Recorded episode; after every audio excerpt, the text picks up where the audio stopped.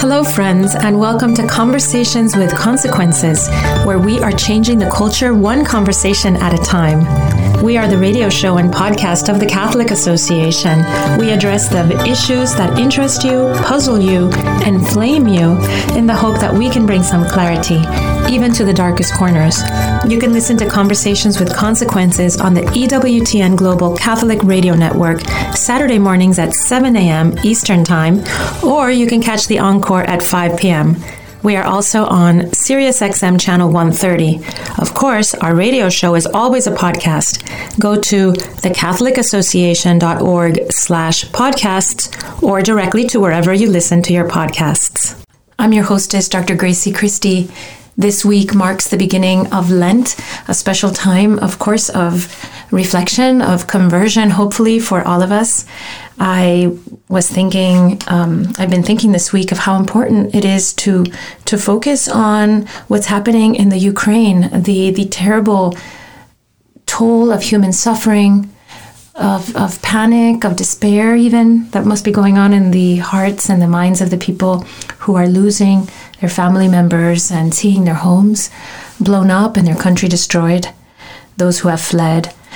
I think during Lent, um, it, it, might help us to, when, when we make our sacrifices and our penance and our fasting, to offer it up, especially for the people of Ukraine who are giving us a real example of bravery in the face of the terrible aggression of, of the Russian government.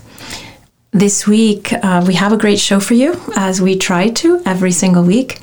Later on in the hour, we will have Ed Whelan from the Ethics and Public Policy Center on the new Biden Supreme Court nomination of Judge Ketanji Brown Jackson. He will be telling us what kind of replacement she will be, because I'm pretty sure she will be the replacement for Justice Breyer. What that means for us as Americans, as Catholics, my friend and co hostess and my colleague at the Catholic Association, Maureen Ferguson, will be joining me also at the bottom of the hour to talk about the Women's Health Protection Act, I should say, so called Women's Health Protection Act, um, which was defeated in the Senate, which is good news, but we should talk about it because it does give us a taste of just exactly how radical the pro choice side is and exactly what they want to see legislatively. And really, all the Democrats signed up for it, with the exception of one.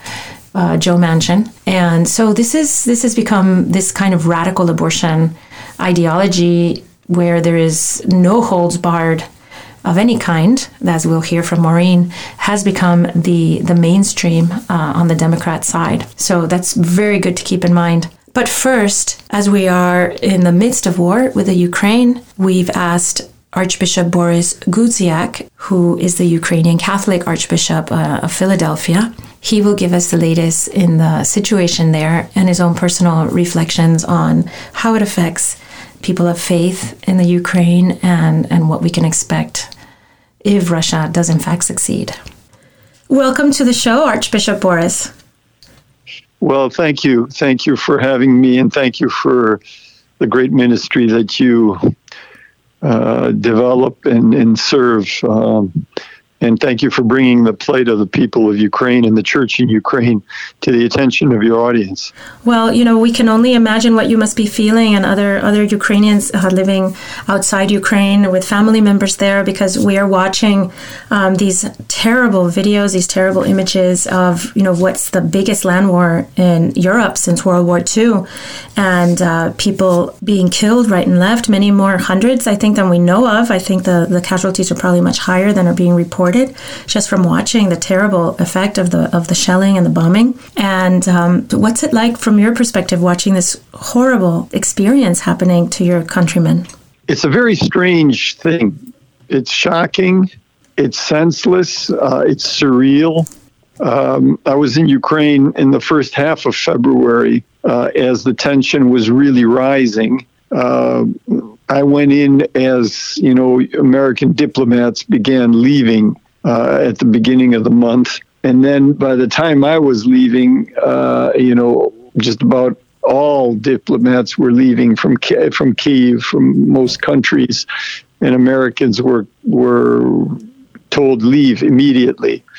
I left because I had to be in Rome for meeting scheduled months ago at the Oriental Congregation and, and uh, an encounter with the Holy Father.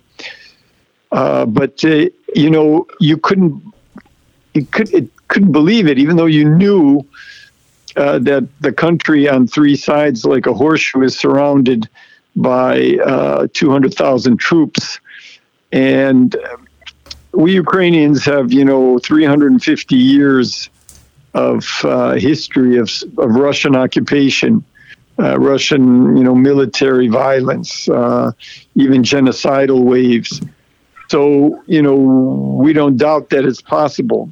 And you know, Ukrainian, the Ukrainian Catholic Church, every time there's a Russian occupation on a part of the country where the Ukrainian Church is serving, uh, the Ukrainian Catholic Church gets liquidated as a visible structure. It might take a year or two. It might take a, you know, ten years or or twenty, but sooner or later, when we are on land under Russian control, uh, we're eliminated.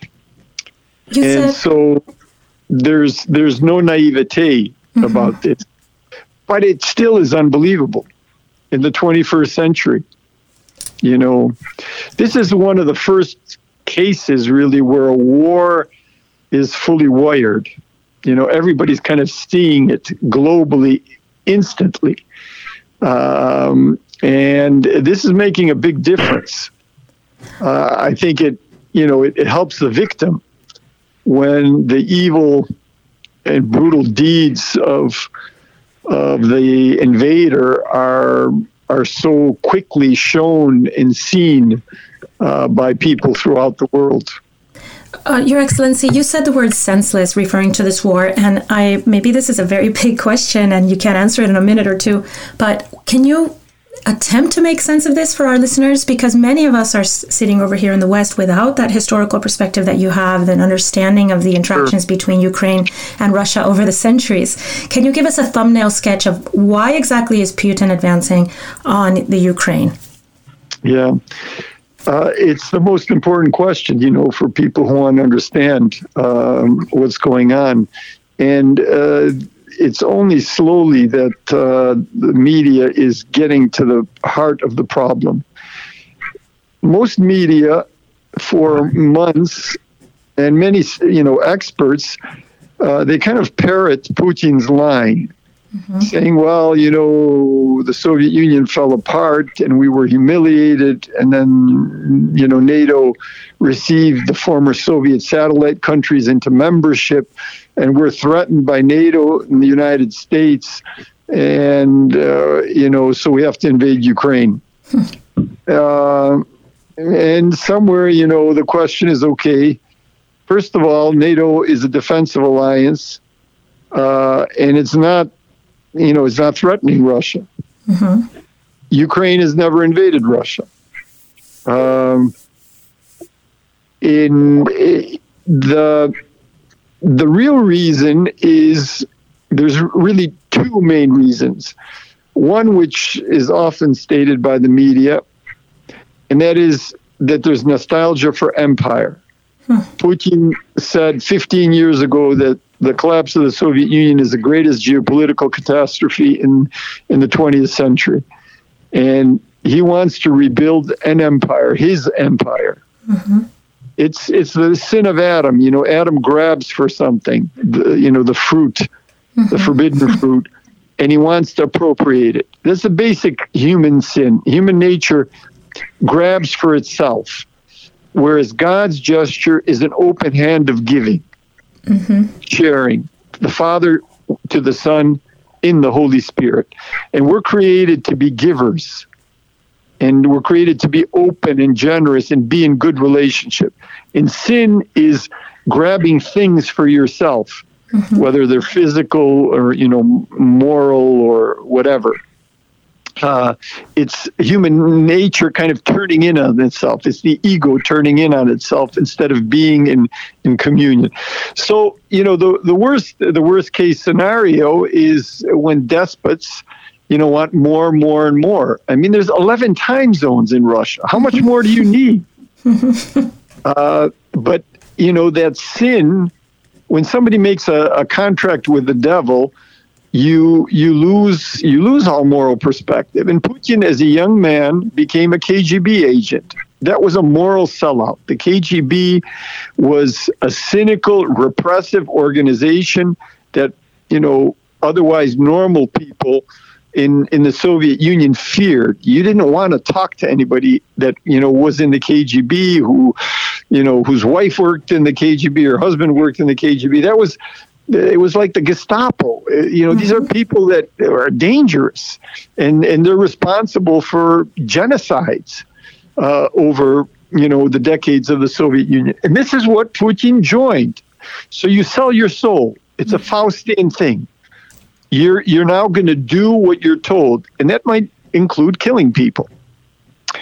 And that that uh, that ultimate, uh, or maybe it's not the ultimate decision, because I hope he, I pray for his conversion, but that decision is there, and he reiterates it. He he, you know, he glorifies uh, the KGB and the Federal uh, Security Bureau, the FSB. Uh, it's you know Russian version.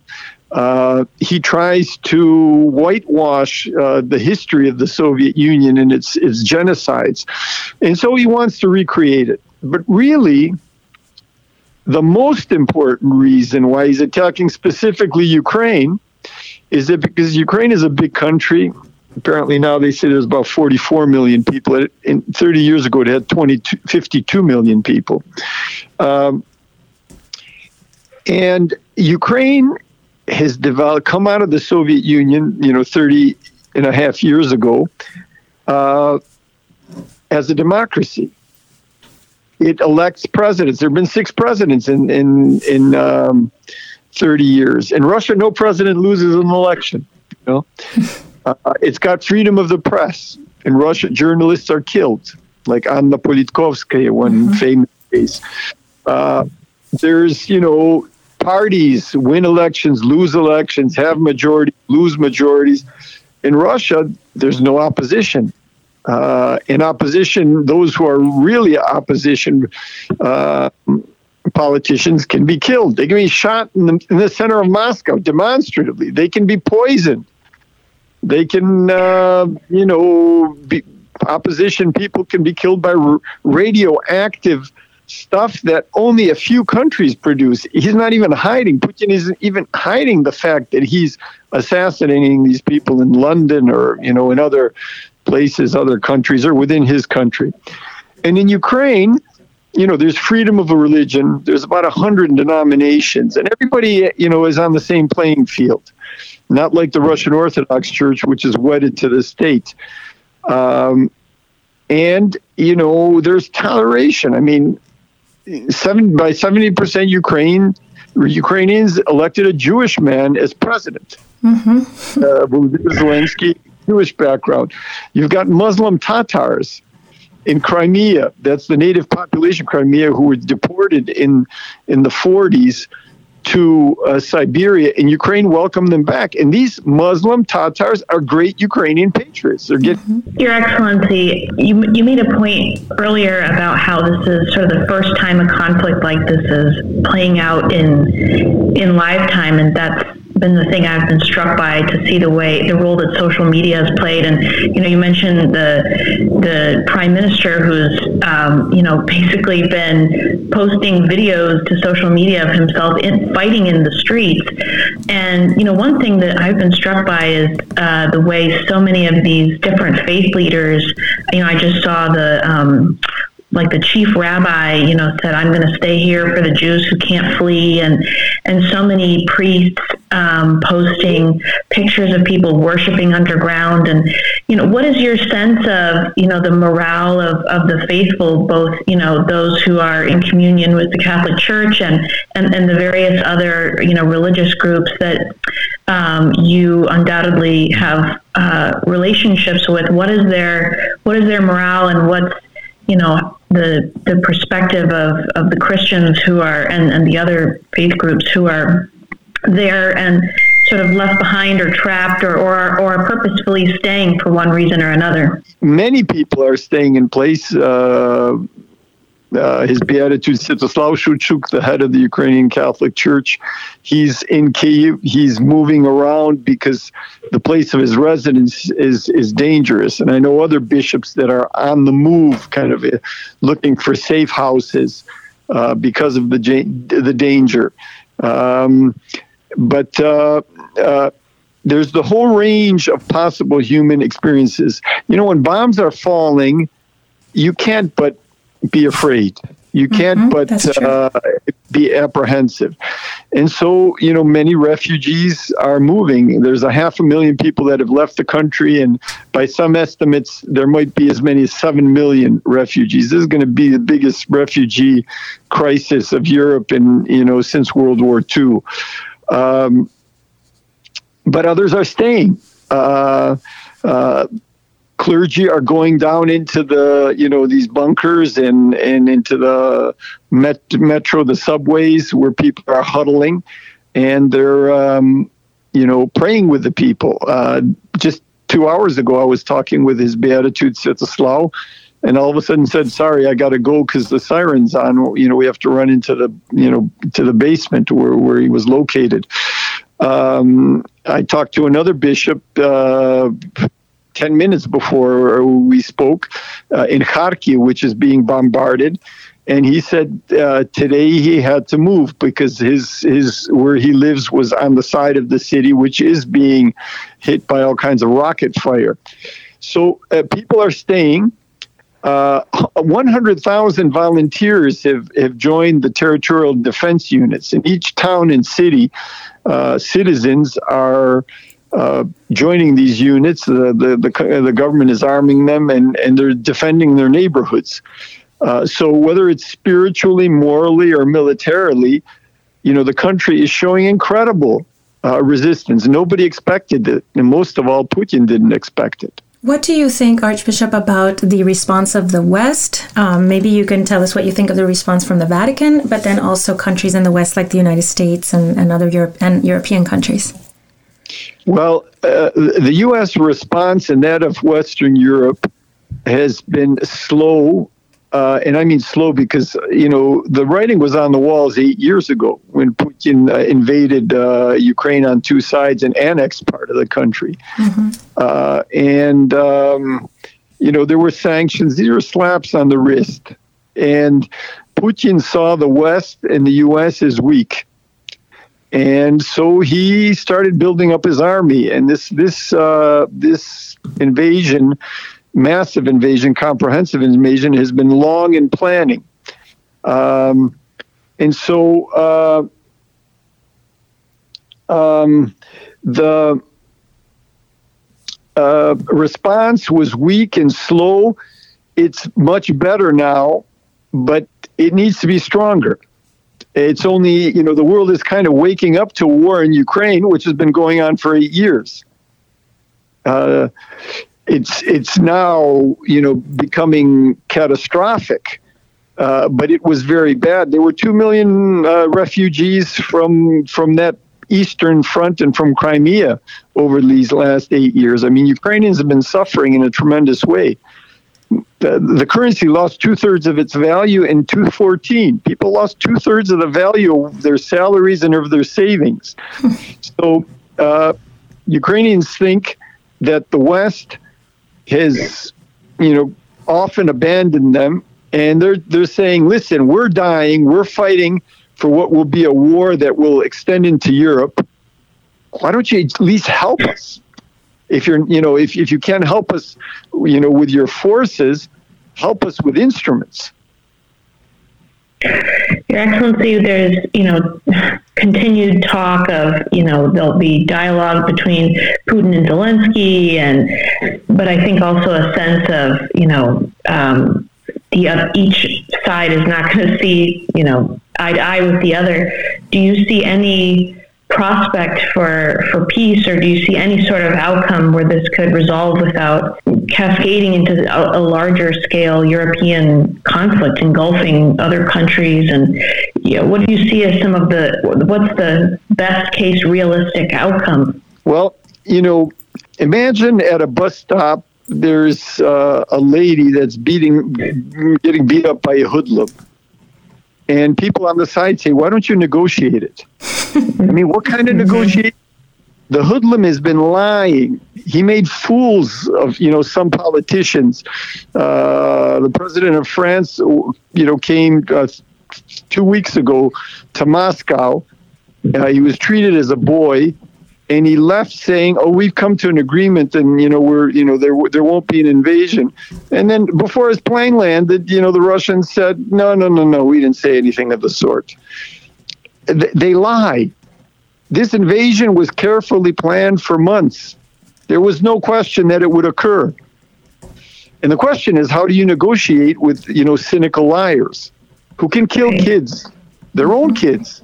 There's there's 5,000 Russian soldiers that have been killed in five days. For what reason? This is a great tragedy for the Russian people. Yes, yes, it is. It's a great tra- tragedy for them too, and there are many Russians that are that are very unhappy with this aggression from Russia into Ukraine.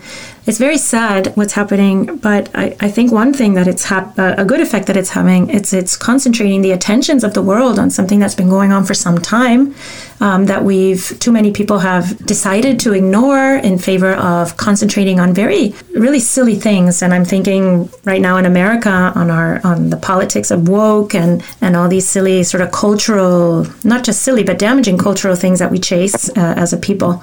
Um, do you think that this uh, terrible conflict in in, in the Ukraine will help to focus people's attention on what's important? I hope so. You know, it works for me. We we begin a Great Lent today. Uh, the Eastern rites begin on Monday, and you know, it this this is gonna this is gonna be a special Lent for me. Uh, you know, I'm thinking of the sacrifice and deprivations of the, the, the men on the front, uh, I'm thinking of the people being bombed in cities. I'm thinking of the hundreds of thousands of people that today are on the road. Families, you know, mothers with breastfeeding their children, and they're in this freezing cold, standing for you know, 24 hours trying to get to the you know cross the border. We we have many things that we should value. America's a great country. It has many weaknesses. One problem is that you know, a lot of faithful uh, conservative Catholics think Putin is a defender of traditional values, not realizing that Russia has the highest abortion rate in the world, one of the highest alcoholism, suicide, divorce rates in the world. It's a thoroughly corrupt country. And this guy has been power for 22 years. Mm-hmm. And people say this guy's a defender of traditional values. He's a killer. Mm-hmm. He's a sociopath. And uh, you know, I I talked to Cardinal Sarah uh, last week, and he's you know a very holy man, and he said, I think Putin defends traditional values, and I said, Your Eminence. We were having coffee together, and you know, standing up, I, I almost dropped my cup.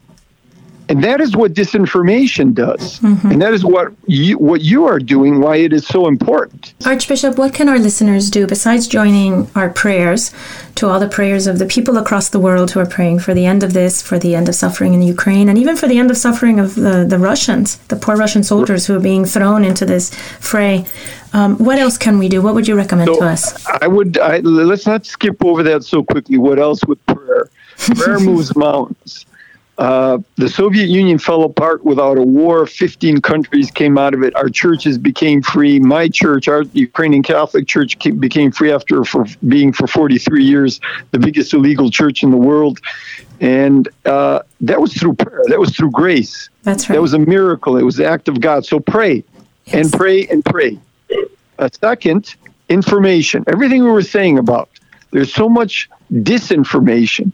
Putin is is attacking Ukraine because Ukraine has the virus of democracy. it has the virus of freedom. It has the virus of transparency. Not in a perfect state, Ukraine has its own problems, but the U.S. also has many problems in its political system. But he doesn't want any of it in his autocratic, kleptocratic oligarchy, where where a few people control everything, and uh, you know the rest of the population must toe the line. And the third thing is to uh, help in the humanitarian crisis.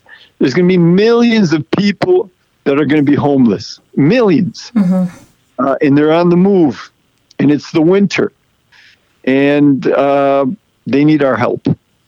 That's right. That's a good wake up call for us. It's um, it's it's going to be a tremendous even even if everything stops today on this very day uh, just recovering from what's been going on the terrible devastation There's in the ukraine will be of dollars of infrastructure that have been destroyed. Uh, you know el- electric stations uh, uh gas pipelines natural gas pipelines schools hospitals kindergartens mm-hmm. roads bridges high-rise apartment buildings. It's incredible you know, how quickly with with a demonic intention, how we can destroy, how we can kill, and how long it takes to give life, to heal, and to build. Well, Archbishop, I can't thank you enough for putting this all uh, out, just laying it out for us in such a way that uh, really helps us understand and helps us uh, especially understand how important our prayers are and how important the defense of the Ukraine is to, to the world in general, not just to Ukrainians, but to all of us. So thank you very much for taking the time to talk to us. God bless you and all, all the listeners, and I'm glad glad to help in the next days and weeks to come because this is far from over. Every morning, the Catholic Association reviews all the latest news and sends our subscribers a carefully curated collection of the most important news of the day. Items are specifically selected for a smart Catholic audience like you. Don't let the world take you by surprise. Subscribe to our daily media roundup at thecatholicassociation.org.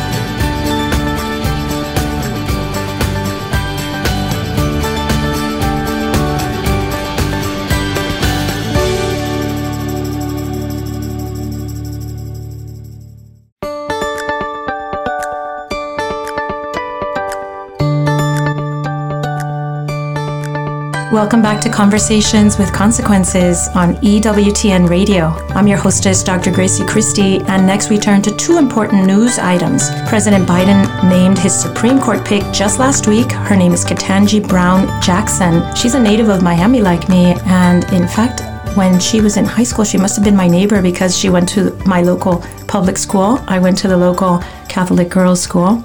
Ed Whelan of the Ethics and Public Policy Center will be joining me with a look at her record and what this pick might mean for the court. But first, I'm so glad to have my co hostess and TCA colleague Maureen Ferguson back with me to discuss the shocking Women's Health Protection Act that uh, puts Roe v. Wade on steroids, as Maureen likes to say, and it certainly does do that. And uh, we're relieved to find out that the bill did not pass in the Senate. So thank you for joining me today, Maureen.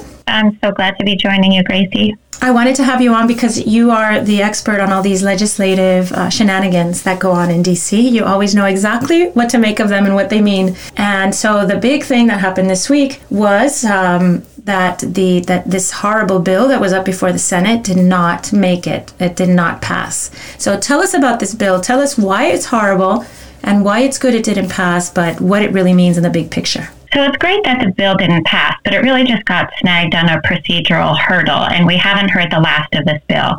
And what I find so disheartening and shocking is that when you think about all of the problems going on in the world today, when you think of the suffering of the Ukrainian people, and yet the United States Senate returned to Washington this week, and the very first order of business, the thing they thought it most important to do at their very first vote, vote on Monday evening, was to vote on the Women's Health Protection Act, which I would describe as Roe v. Wade on steroids. This bill, the Women's Health, the so-called Women's Health Protection Act, would override every pro life law in every state, everywhere in the country. So it would strike down even very sort of bipartisan consensus measures like parental consent for teenagers trying to get an abortion, waiting periods, informed consent that require, requires ultrasounds, taxpayer funding of abortion, limits on late term abortion, even conscience protections for doctors and nurses who don't want to participate in abortions. Maureen, the federal bill would strike down every single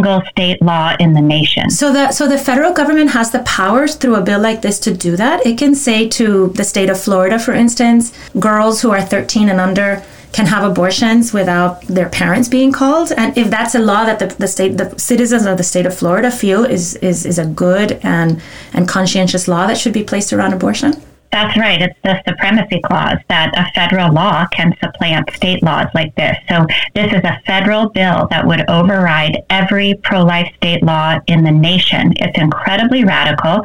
And of course, the abortion lobby is pushing it because they fear the Supreme Court in June in the Dobbs case may overturn Roe versus Wade. And then we know that about half of the states would move to protect unborn children. So that is why the abortion lobby is pushing so hard hard for this radical and extreme bill. And, you know, I even think of, I've, I've been thinking a lot about the case in of Pennsylvania because Pennsylvania has uh, it's called the Abortion Control Act, and they have a limit on abortions past 20, 24 weeks. Now we all remember the just absolutely ghastly case of the serial killer, the abortionist, Dr. Kermit Gosnell. Now one of the things that helped put him in jail was Pennsylvania's 24 week limit on abortion because he was flagrantly disobeying that law and performing late term abortions. Well, under this bill, this federal bill, the Women's Health Protection Act, Dr. Gosnell could not have been prosecuted for those late term abortions. So, I mean, that's just one example of how radical this this bill is. So you and I know, and our listeners know, that Americans in general, even when they call themselves pro-choice, they're not pro these kinds of completely radical unfettered abortion ideas that are plugged into this bill right? Like most most most people even when they call themselves pro-choice think that there should be regulations that protect the women having abortions from terrible operators like Gosnell that protect girls from being abused that protect girls from being aborted just for the crime quote unquote of being a girl as in sex selective abortion. So how did the democrats or how did that with their pro-abortion lobby how did they think that this was making any sense to the greater american public and the way the greater american public thinks about abortion? Or did they just not care? I guess they just don't care because the, the laws that would be uh, struck down under this federal bill are laws that have 70, 80% approval in public opinion polls. Mm-hmm. Most people are opposed to most abortions, and most people want more regulation on abortion. They support laws like parental consent, waiting periods, informed consent, because most people have that visceral reaction against abortion. Most people know that baby has a beating heart. People don't like abortion, but yet the Democratic Party has become so fully captured by the abortion lobby that they insisted that the Democratic Party cast this vote as their first order of business coming back to Washington when we're watching the atrocities in Ukraine. And I just I just find that contrast so shocking and disheartening when we see these images of the Ukrainian people fighting to get their babies across the border into Poland. I saw one father interviewed this morning. He was at a checkpoint outside his town with his Molotov cocktails and and he said, You know, I'm standing here at this checkpoint because my child and my wife are back there in the city. So I'm here to stop any Russian troops coming in. So, so when you think of the heroic efforts of the Ukrainian people to save their children's lives, and the Democratic Party here in the U.S. is fighting for more abortion, more late term abortion, even, it, it's just shocking, disheartening, and it's real evidence that the Democratic Party has been totally captured by the radical left. It's just very hard to understand. And almost every single Democrat voted for the bill. The only exception is Joe Manchin of West Virginia. Thank God he's there to stand up to his party courageously. One of the saddest votes in my book was that of Pennsylvania's Senator Bob Casey Jr., who used to be a principled defender of the unborn, but he's now totally flip flopped and embraced abortion as a sacred as a sacred right, really. And when, you know, for our listeners who are familiar with that name, uh, a lot of people are well aware that Bob Casey Jr. ran for the Senate and won largely on the name of his father, Bob Casey Sr., who was a heroic defender of the unborn in the Democratic Party. He was the governor of Pennsylvania. He fought for that Abortion Control Act that I referred to earlier. He fought for that 24 week limit on abortion to put these serial murderers like Dr. Kermit Gosnell in jail. And yet Casey Jr. has now fully sold out to the abortion lobby. And it was just utterly heartbreaking to watch him cast an aye vote uh, in the Senate this week on this bill. Maureen, the mainstream media runs cover for these Democrats who are voting in such a radical way that's so divorced from the way real Americans feel.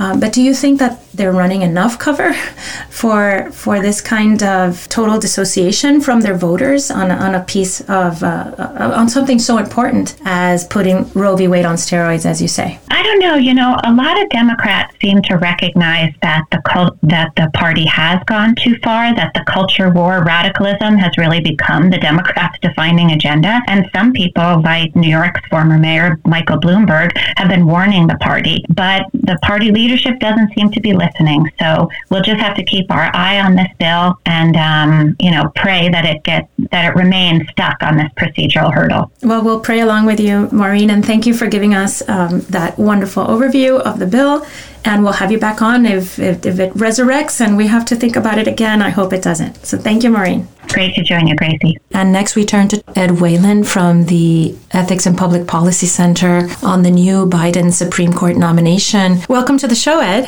Thank you, Grazie. Thank you for coming. Uh, it's it's uh, wonderful to hear from an expert on how to think about this new Supreme Court nominee from the Biden administration. Many of us, me included, haven't been paying a lot of attention because of the terrible things that are happening over in the Ukraine, and uh, obviously our attention is very focused on that. But this is a very important thing here in, in America for our future on so many levels.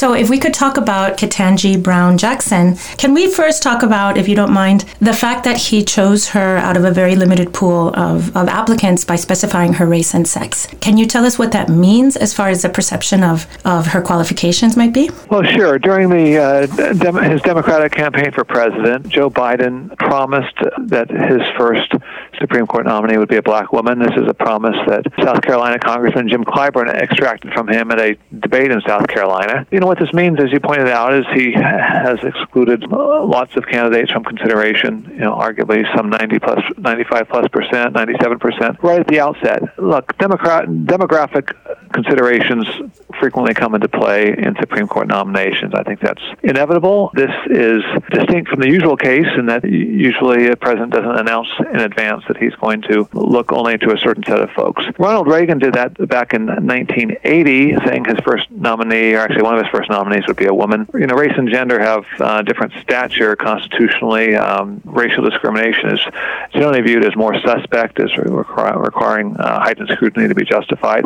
But in any event, I think uh, the the salient political point is that the American public seems not to have liked this pledge, and it's notable that at the White House announcement last Friday, Joe Biden made no mention at all of his pledge, and, and instead did his best to emphasize uh, Judge Jackson's uh, credentials. Well, I guess that's good, but it leaves the American public wondering what's next. Like, what's what's the next set aside for the Supreme Court? I guess we'll find out if the Democrats keep choosing people, right? Uh, keep nominating people if that if that's if that does happen in the next year or two. Yes, well, I mean, the, uh, diversity considerations have become, you know, front and center in judicial selections on the uh, Democratic side. You see that with the uh, lower court selections that um, Joe Biden has made so far. I mean, he, he, has he has delivered overwhelmingly on his promise. The, the, the numbers are, are, are rather amazing, and uh, you know, it's a, it's a separate argument whether diversity considerations warrant such weight or whether they instead play into a concept of the judiciary as as though judges are representatives of certain constituencies rather than folks adept in the law selected to neutrally decide what the law means and to apply it. It does seem that we are playing harder and harder the identity politics, at, at least as driven by the Democrats, and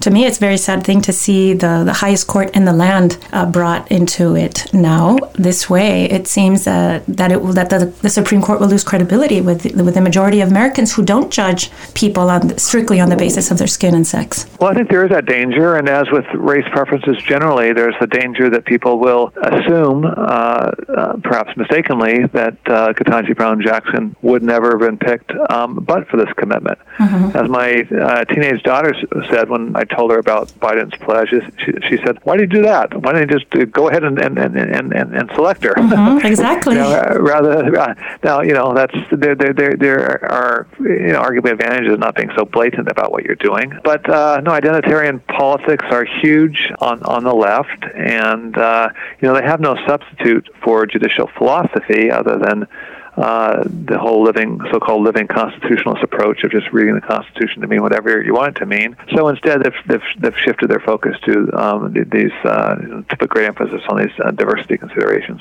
So in any case, they must be very feeling very confident about her, about the way that she will that she will march into her position as a replacement for Justice Breyer, um, and and support some of these ideas on the left, uh, like identitarianism and you know the pro-choice uh, to the nth degree, uh, to name just two. What do you think? Is that are they feeling pretty confident that she will make that a great replacement for Justice Breyer? They must be.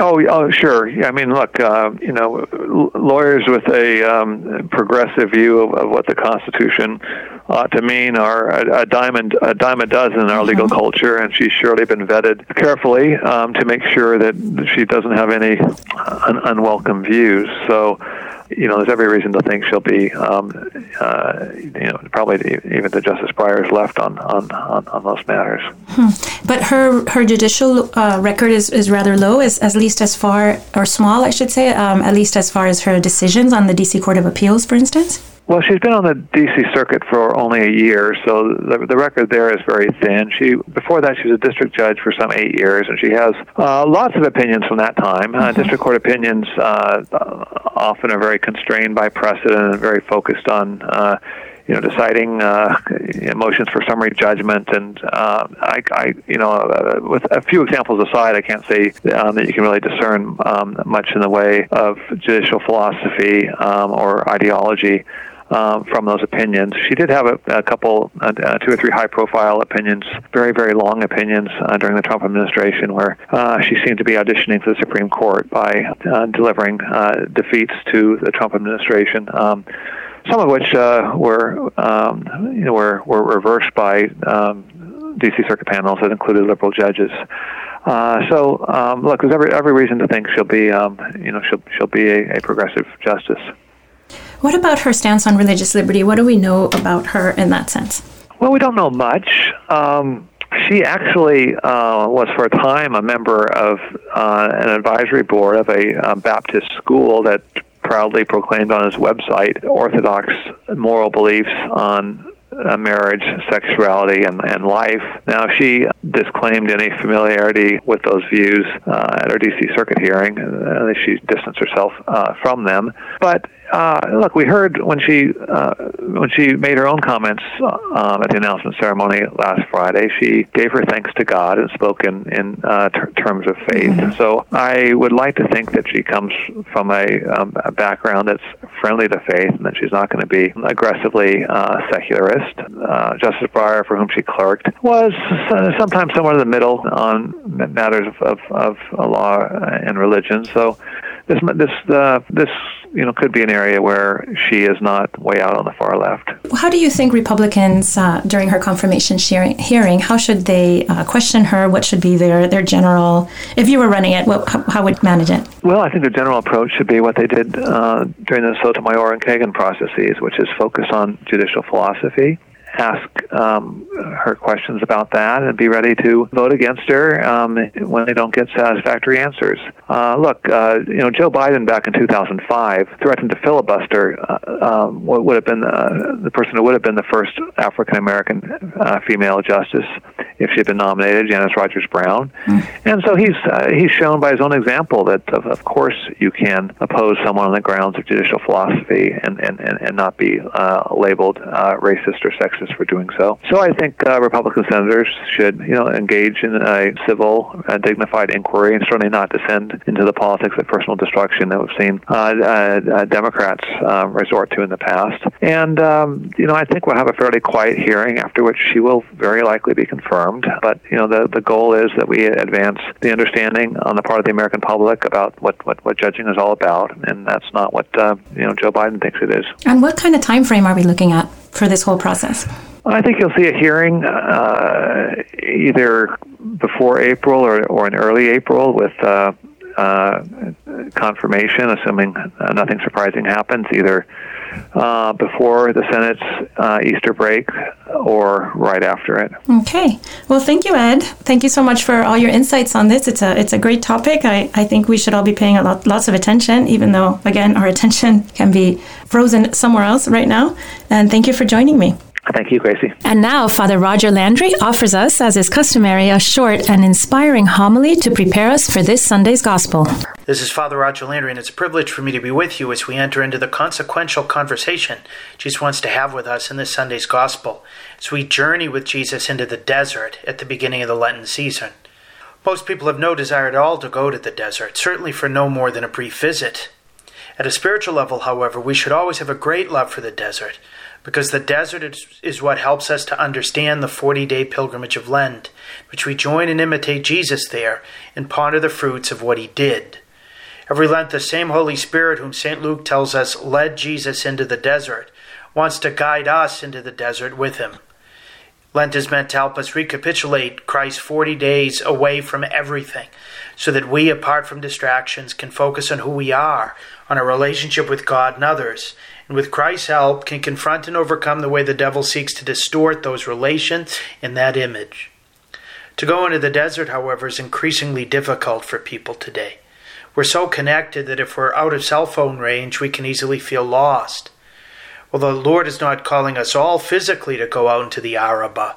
He is calling us to the state of the desert, removing ourselves as much as we can from distractions, from the television, from computer, radio, and the newspaper, the various things that may be fine in themselves, but can crowd our lives with noise so that we can't hear God, and crowd our lives with clutter so that we can't see Him. The first temptation we face each Lent is to refuse to go into the desert with Christ, to think that our Lent can be complete if, for example, all we do is give up booze and sweets. The first big hurdle for us is to hear Christ's voice from the desert saying, Come away to a deserted place all by yourselves and rest a while. The next lesson we need to grasp is what's supposed to be the fruit of that time in the desert.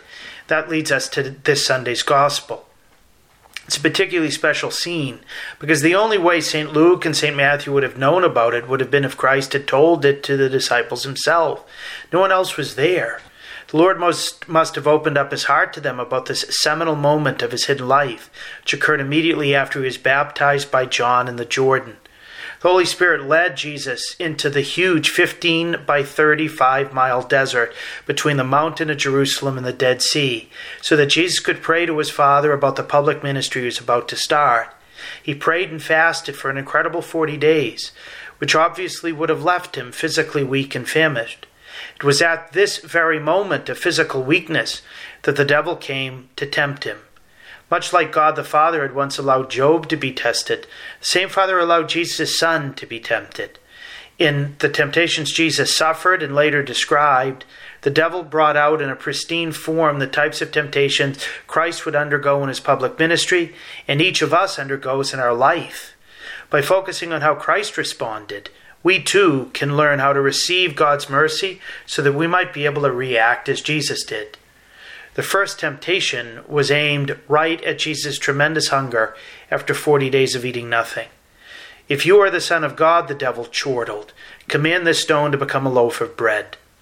When the Israelites were in the desert, Satan successfully tempted them to grumble to God to feed them.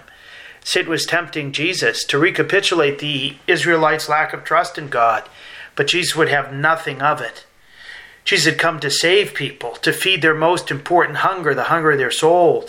And Satan was trying to induce him, as Archbishop Fulton J. Sheen used to say, to become a baker rather than a savior. To feed people's physical hunger would be a great way to win a crowd, become popular, because hunger is the most basic human need. And the devil was tempting Christ to bribe others to follow him. But Jesus himself was already living off a greater source of food. He was preparing to train us to seek this same celestial nutrition.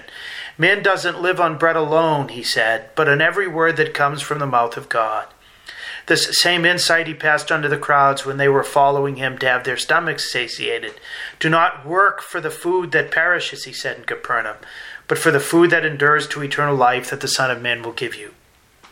In the second temptation, the devil presented Jesus with a vision of all the kingdoms of the world and said, To you I will give their glory and all this authority if you will worship me. Jesus was about to announce that his kingdom was at hand, but that kingdom was going to come about not through pride and satanic worship, but through humility in the cross.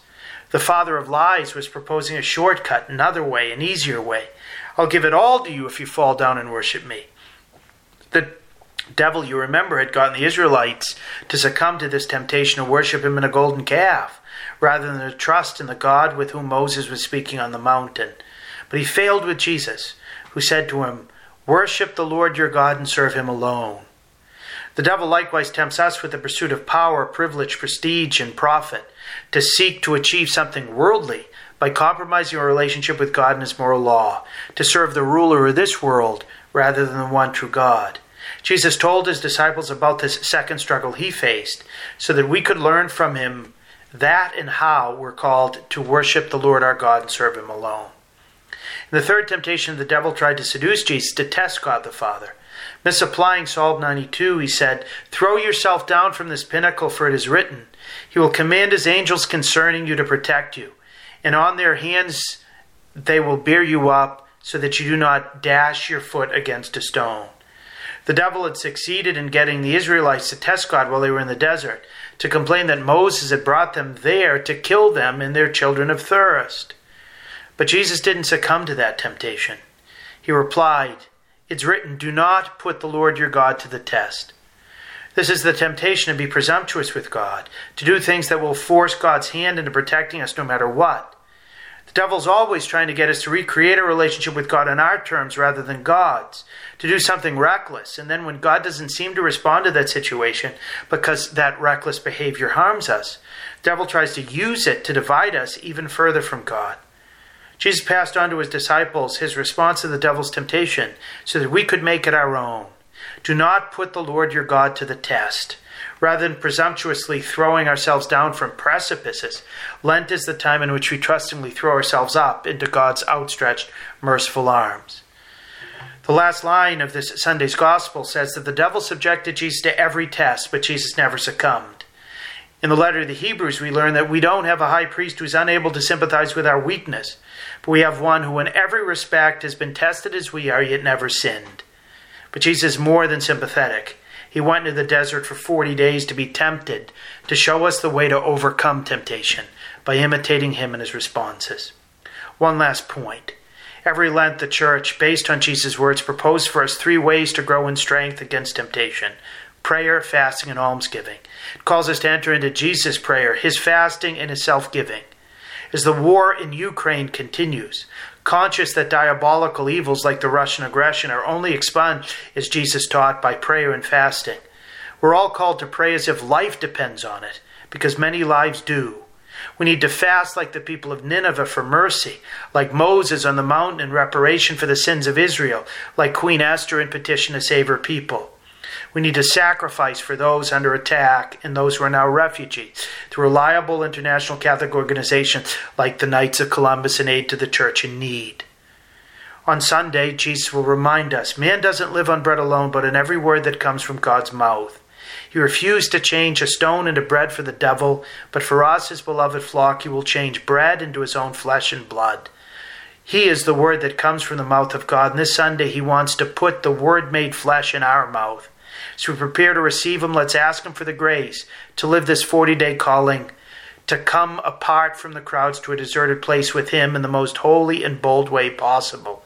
and respond to his help to worship him, the Lord our God, and serve him alone.